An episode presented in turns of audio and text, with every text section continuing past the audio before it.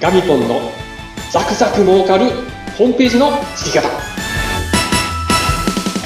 ガミポンのザクザク儲かるホームページの作り方ガミポン今日もよろしくお願いします。はい、よろしくお願いします。えー株式会社ワイコンパブリッシングシステムズの代表を務めております。えー高見康之と申します。えー上級ウェブ解析士としてですね、えーお客様のホームページのおより良いえー成果をもたらすための仕事をやっております。よろしくお願いします。えーこんにちは、インタビュアーの山口智子です。えーガミポンは福岡のね、会社、株式会社ワイコンパブリッシングシステムズというところでホームページを作っていらっしゃいますけれども、はいデベロップ形式、関士でもあり、これまでこの番組では様々な、まあ、主に法人向けのホームページを作るにあたってのいろんなポイントをお届けしておりますが、はい、今日のテーマも非常に重要なところですよね。そうですね。うん。はい。今日はどんなテーマでしょうか？はい。今日はターゲットの考え方っていうんですね。ちょっとターゲット設定するときに、考えておくポイントをですね、ちょっとご紹介したいなと思います。はい。もう本当このターゲットをどうするかって、もうビジネス全般やっぱり非常に重要な部分だと思うんですが、はい。これは、高見流、ガミポン流にはどういうふうに考えるんでしょうか？はい。えー、このターゲットっていうのは、まあ、調達をですね、していただく、担当者の方っていうことで、えー、まずホームページはこの担当者の方に、うちの会社は間違いないと、この会社なら大丈夫だろうっていうふうに思っていただくっていう話を、前回、前々回とさせていただいたんですけども、もう一つですね、細かく見ていくと、ターゲットっていうのは、よく考えたら、その、調達担当者がうんと言ってもですね、その人だけで決まることはまずないんですよね。うん。まあ、その担当者が社長兼ねてれば、もうそのまま決まるかもしれませんけども、まあ、大抵の場合、現場の、あの、係長とか課長っていう方が調達の担当をやってて、で、その調達先を検討して、いくつか複数検討してですね、で、上司に、ここの商品はここから調達した方がいいと思いますって言って、こう、倫理書を出すわけですね。はい。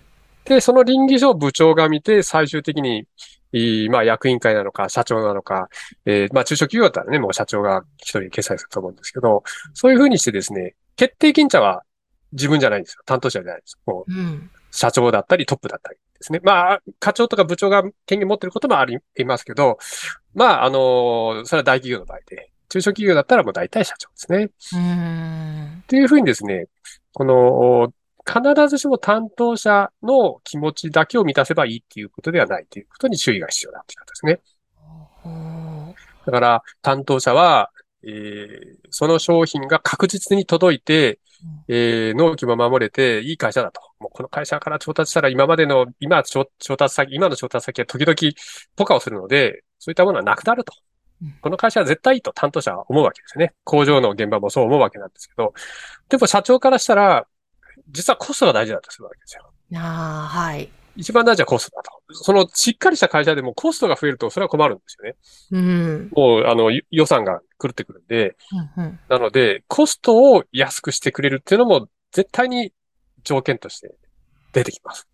うーんなので、ここをしっかり満たせる提案を、お営業マン用意しとかないといけないっていうことですね。ははい。確かに。コスト、品質。はい。そうですよね。社長が最初から権限を持ってるところもあれば、いろんな部署を通って、やっと社長に行ってっていうから、はいどこでも満たしていかなければいけない。そうですね。うーん。私昔、あの、この仕事始める前は、あの、出版社で、あの、編集やってたんですね。はい。で、まあ、中古車情報誌の、まあ、まあ、編集責任者ですよ。をやってて、まあ、原稿を集めてですね、代理店から集めて、まとめて入れるっていう係やってたんですけど、まあ、その時のね、取引先の印刷会社が、こう、対応が悪かったわけですよ。はい。あの、もう、なんかね、いや、ちゃんと仕事はやるんですけど、大きい会社だから、あの、うん確実にやってくれたけど、担当者がね、なんかでも、こう、ちょっと遅れた時にね、あの、言われる言い方が、こう、きついですよね。なんだこいつってね、気持ちになってね、こっちしようと思ってね。もう、嫌だな、この印刷会社嫌だなと思ってたら、あるう会合で違う印刷会社の営業マンと出会って、いや、僕こんな仕事やってるって言ったら、いや、ぜひ、あの、提案させてくれとかって言うから、うん。でしかも、あの、経営の勉強会にね、来るぐらい、もう前向きな人なんですよ。もう僕一発で気に入って、あの、その人といろいろやって、で、その人に、その会社にね、もう最初に移ったんですけど、その時にね、やっぱ聞かれたのはね、コスト。社長にね、いや、この印刷会社に変えたいんですけどって、部長がい、営業、営業本部長がいて、で、社長がいて、あの、決めてもらったんですけど、やっぱ最終的にコストでしたね。いやーそうなんですね。こうんこだから、自分が気に入っても、はい。決定権者は必ず上にいるので、うんその決定権者のポイントをちゃんと押さえた提案をしないといけないっていうことですね。これってどう、まあ、きっとコストはどこもね、重視してるとは思うんですけど、はいどうやってその決定者がどんなニーズを持ってるのかみたいな、そのリサーチってどうやって、あそれはね、まあ、法人の営業やってる人だったら、大体想像がついてるはずですよね。で、営業の現場で聞くんですよ。今回の案件は、最終決定権者どなたですかって聞けば、いや、これはね、部長決済だからとかね、社長決済だから、まあ、役員会まであるでしょうとかね、答え出てくるんで、で、それが出てきたところで、今度は営業マンはその担当者の味方になってうん、そのお倫理を通すための同志として、いろいろ情報提供していくんですよね。なるほど、はいなるほど。そうすることで、この上の倫理を、あの、決済を取っていくというですね。うんっていうことをやっていくんですけど、まあその話はね、ちょっと営業の話なので、はい。今日は別なんですけど、うんもう一つ考えないといけないのは、うん決定権者はこの人だけども、調達担当者はまた違う、あの、か、実際に買う会社は別になることもあるっていうことですね。ええあの、例えば、建築の資材なんかはそうですね。うんあの、ビルを建てる会社はゼネコンさんだったり、工務店さんだったりするんですけど、はい。そのビルの設計をする会社はまた別にあったりとかします。うん。で、その設計をする会社が、その会社の部材なりですね、うんえー製品をですね、もう設計図入れていただくと。うん。これは設計会社がやるんですけどうん、でもこの建設会社とゼネコンさんはそれを調達するっていうことは何も考えてないんですよ。もう図面にある通りに調達して建てるっていうことをやるので、だから決定権者はこの設計会社なわけですよ。はい。だから設計会社の設計する人がどういうふうにして見つけてもらうかっていうふうにして、ホームページの企画を立てていく必要があるんです。うーん。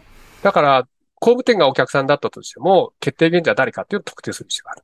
ああ。誰が決めるんだはい。